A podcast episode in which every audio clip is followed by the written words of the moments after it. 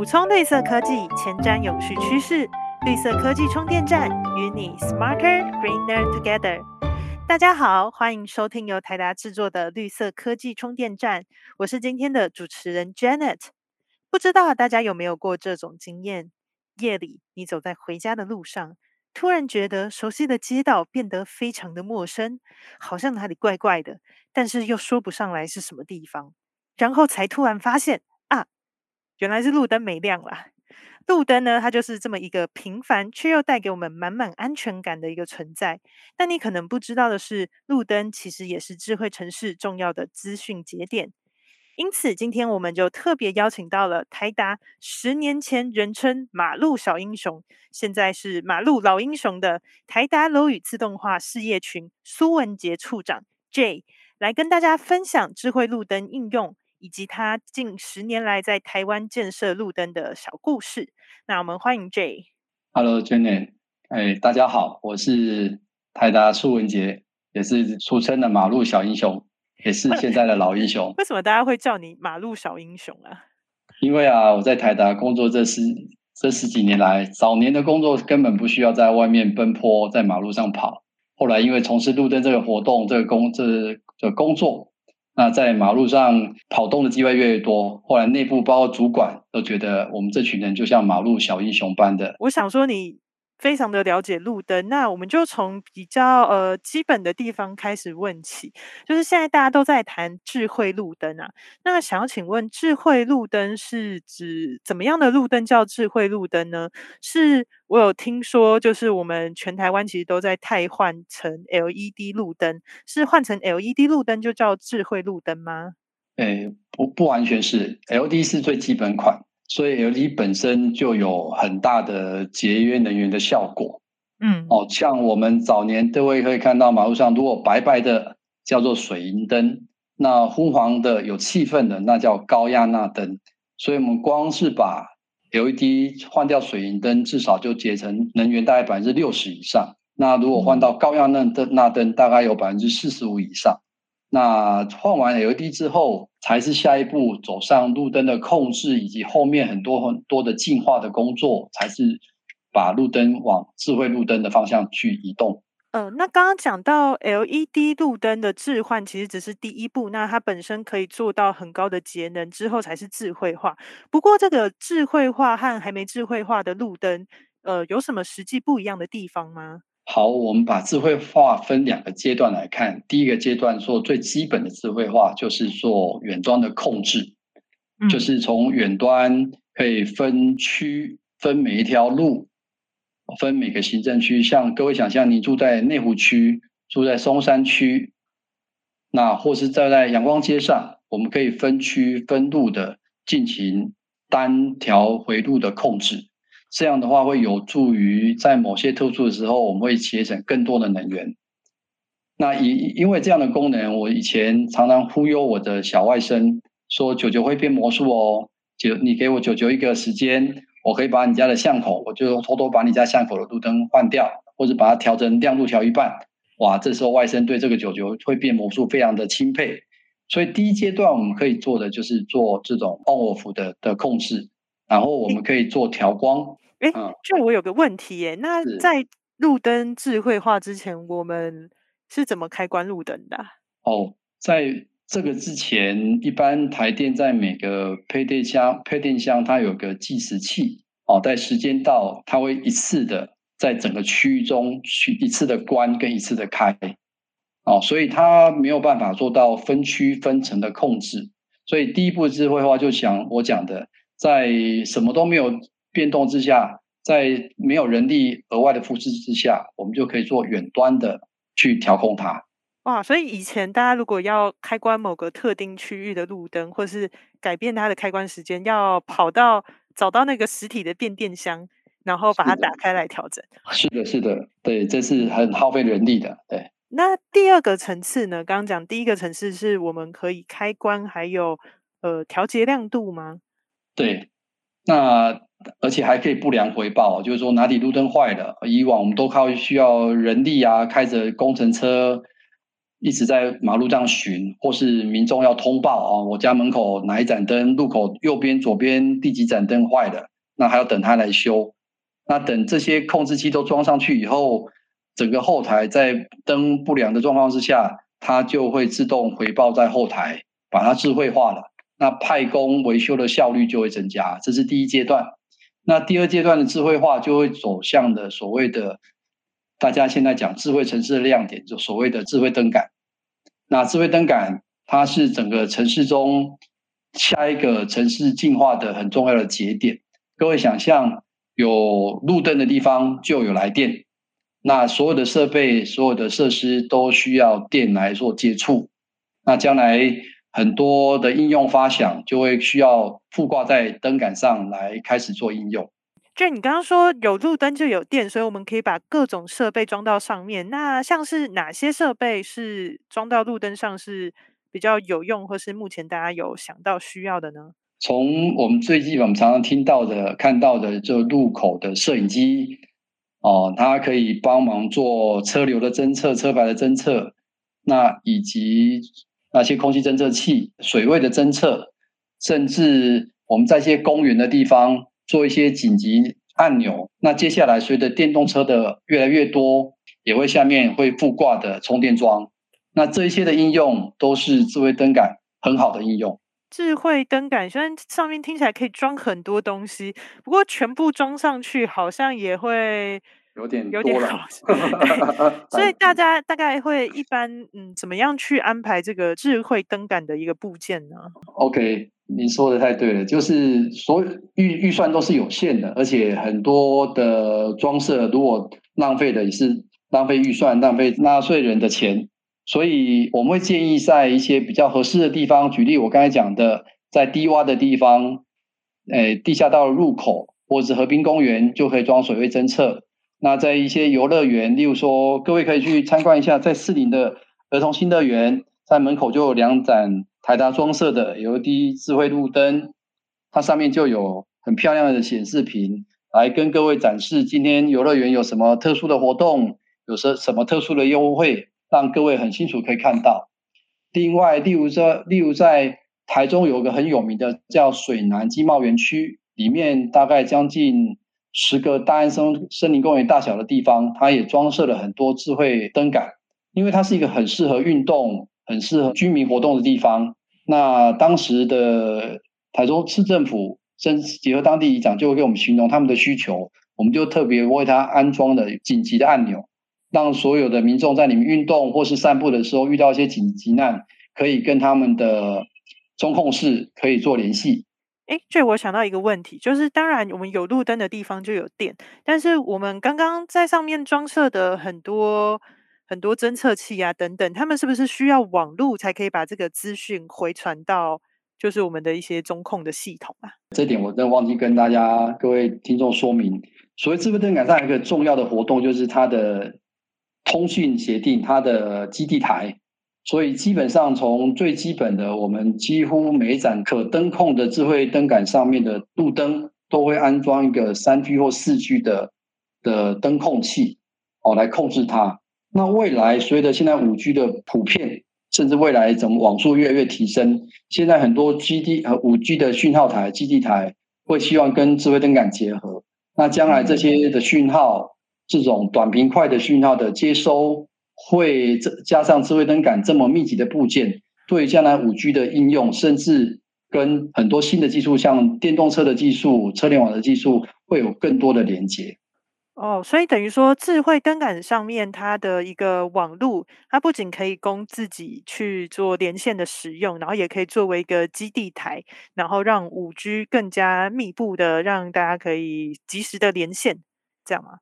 是的，是的，它大概先有两个效果。第一个，现在基本的智慧灯杆已经有 WiFi 了，哦，就是大家如果它供应 WiFi free WiFi 的话，各位在智慧灯杆的附近就可以收到 WiFi 讯号。那将来五 G 越来越普遍、越来越便宜的时候，这些电信业者可以在这些灯杆上架设五 G 的讯号，那可以它更做更多五五 G 的相关的应用。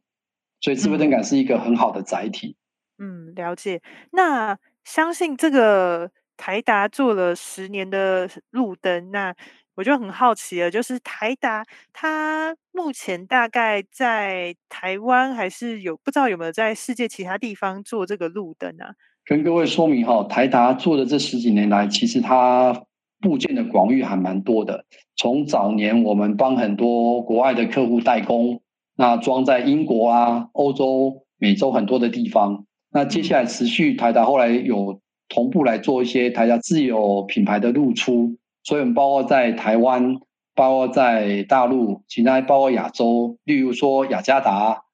以及澳洲等等地方，我们装了很多。那台湾，我可以很自信的说，我们在全台湾的六都里面，几乎可以是六都里面市占第一啊。然后我们在一些比较大的城市，甚至我们占比都超过一半以上。那在维修的部分呢，维修的部分会很困难，或是很常发生这样子的需求吗？台达的灯的品质真的还不错，所以很多业者业主都对我们的很很肯定。但是一个灯不亮是结果，但是不亮的背后有很多的原因，有时候不只是灯的问题，所以我们当时都会搭配很多在地的工班来要在政府的要求，举例来说，四十八小时之内还是七十二小时之内来提供的维修。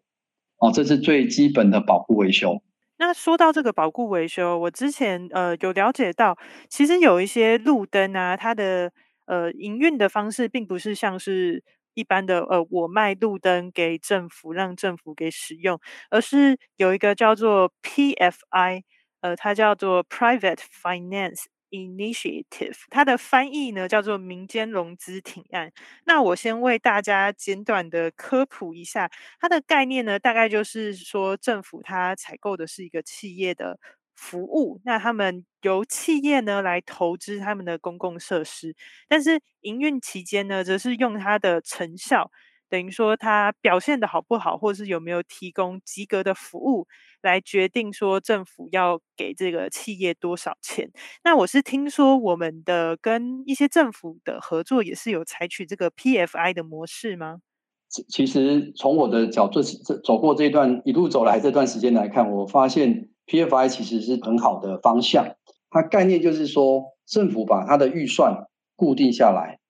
那过往是一年一年的。哦，透过标案的形式公开招标，让厂商来竞价竞标来提供服务。但是呢，他慢慢发现，每年的招标，很多厂商弄低价也好，弄各种方法也好抢标。那抢标之后，羊毛出在羊身上，所以它服务品质会越来越差。嗯，所以后来从新北市政府开始，大概在八年前，他第一次展开全台湾第一个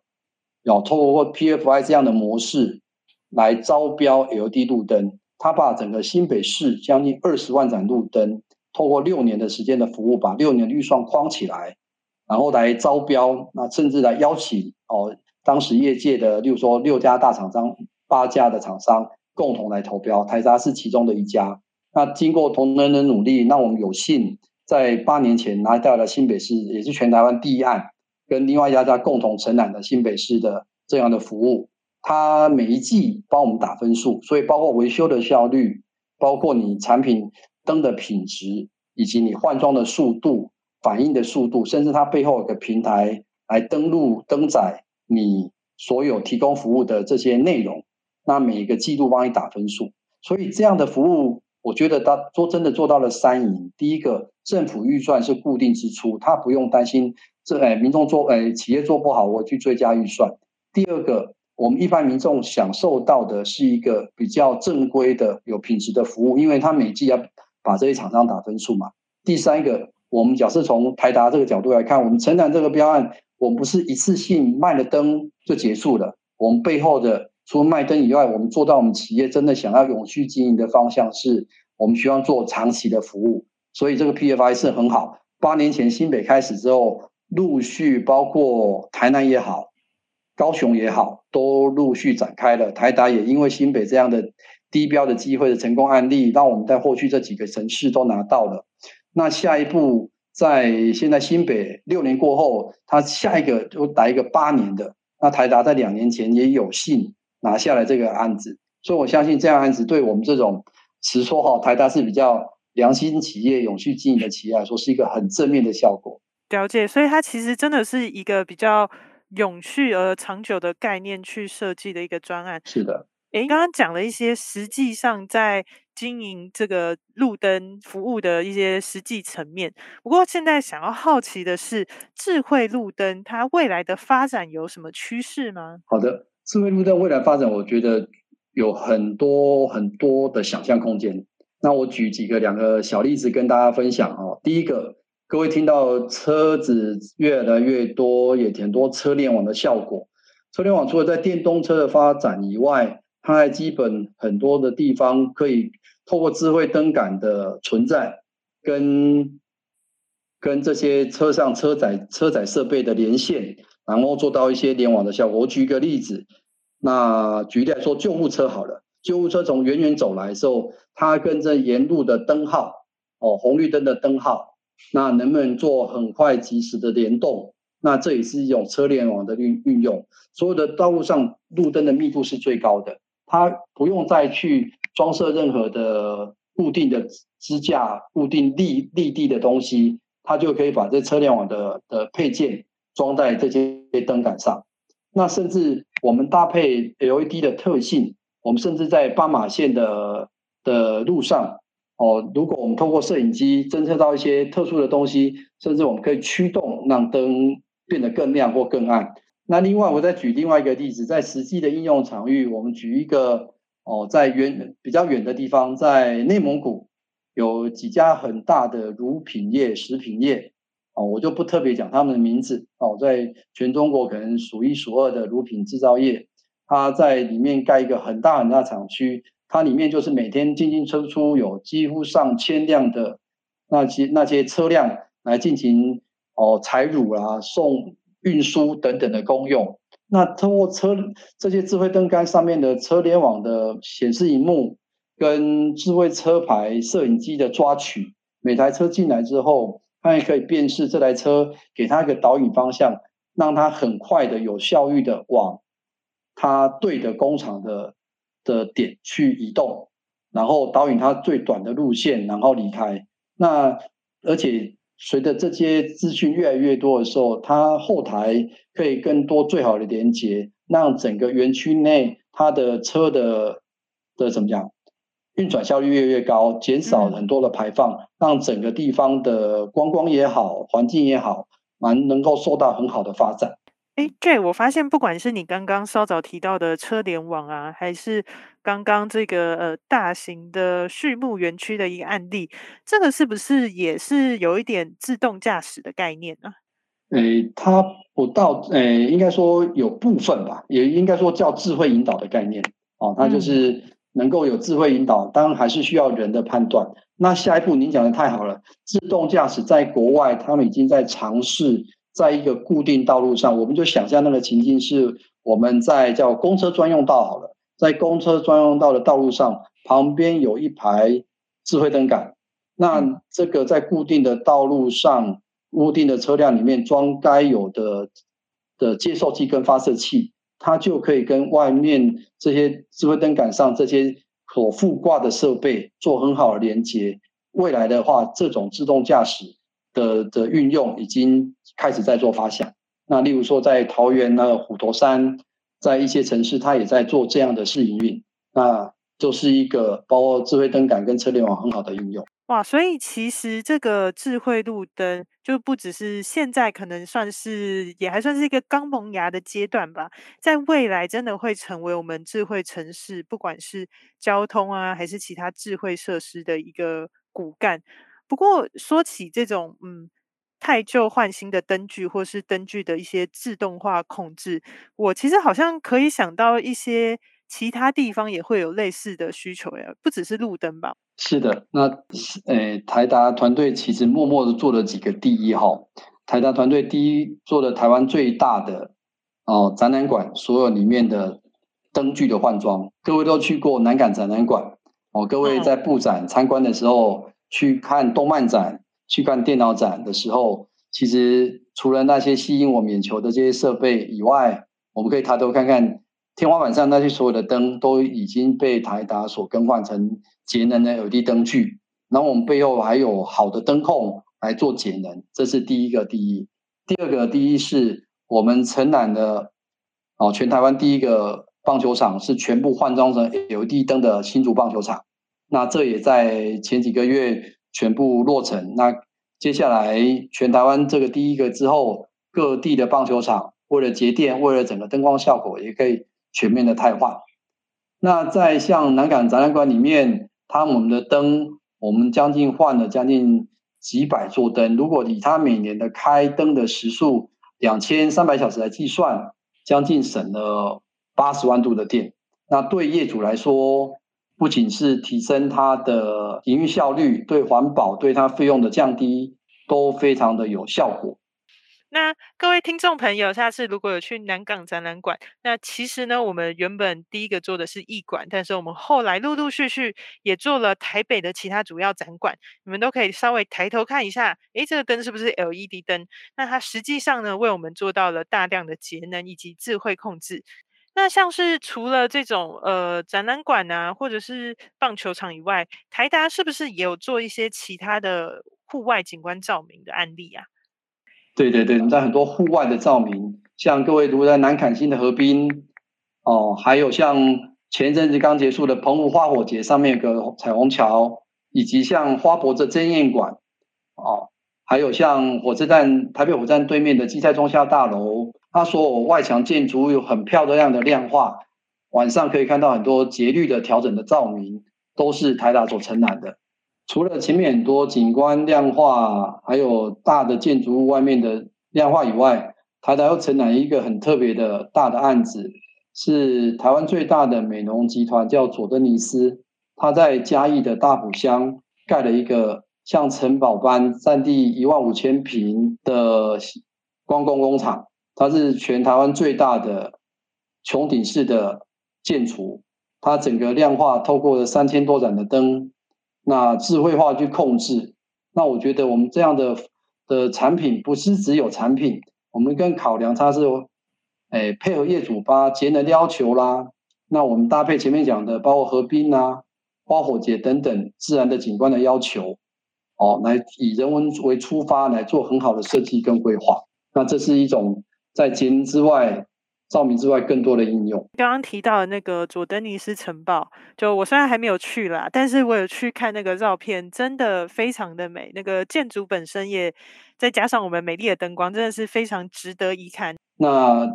他的董事长业主端非常满意台达的整体的服务，从设计、选型到安装施工，他甚至为了这个还要求他们里面能够卖星光票，来吸引更多的。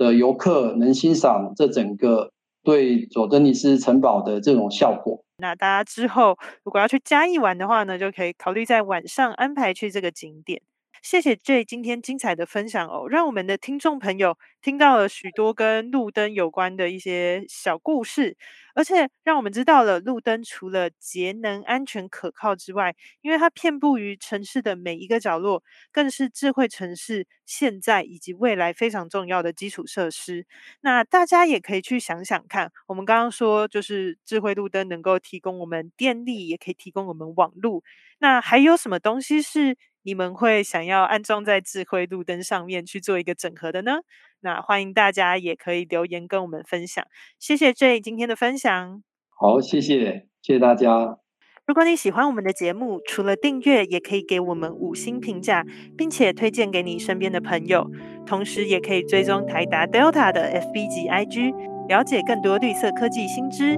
与我们一起环保节能爱地球。绿色科技充电站，谢谢您的收听，我们下次见，拜拜。拜拜。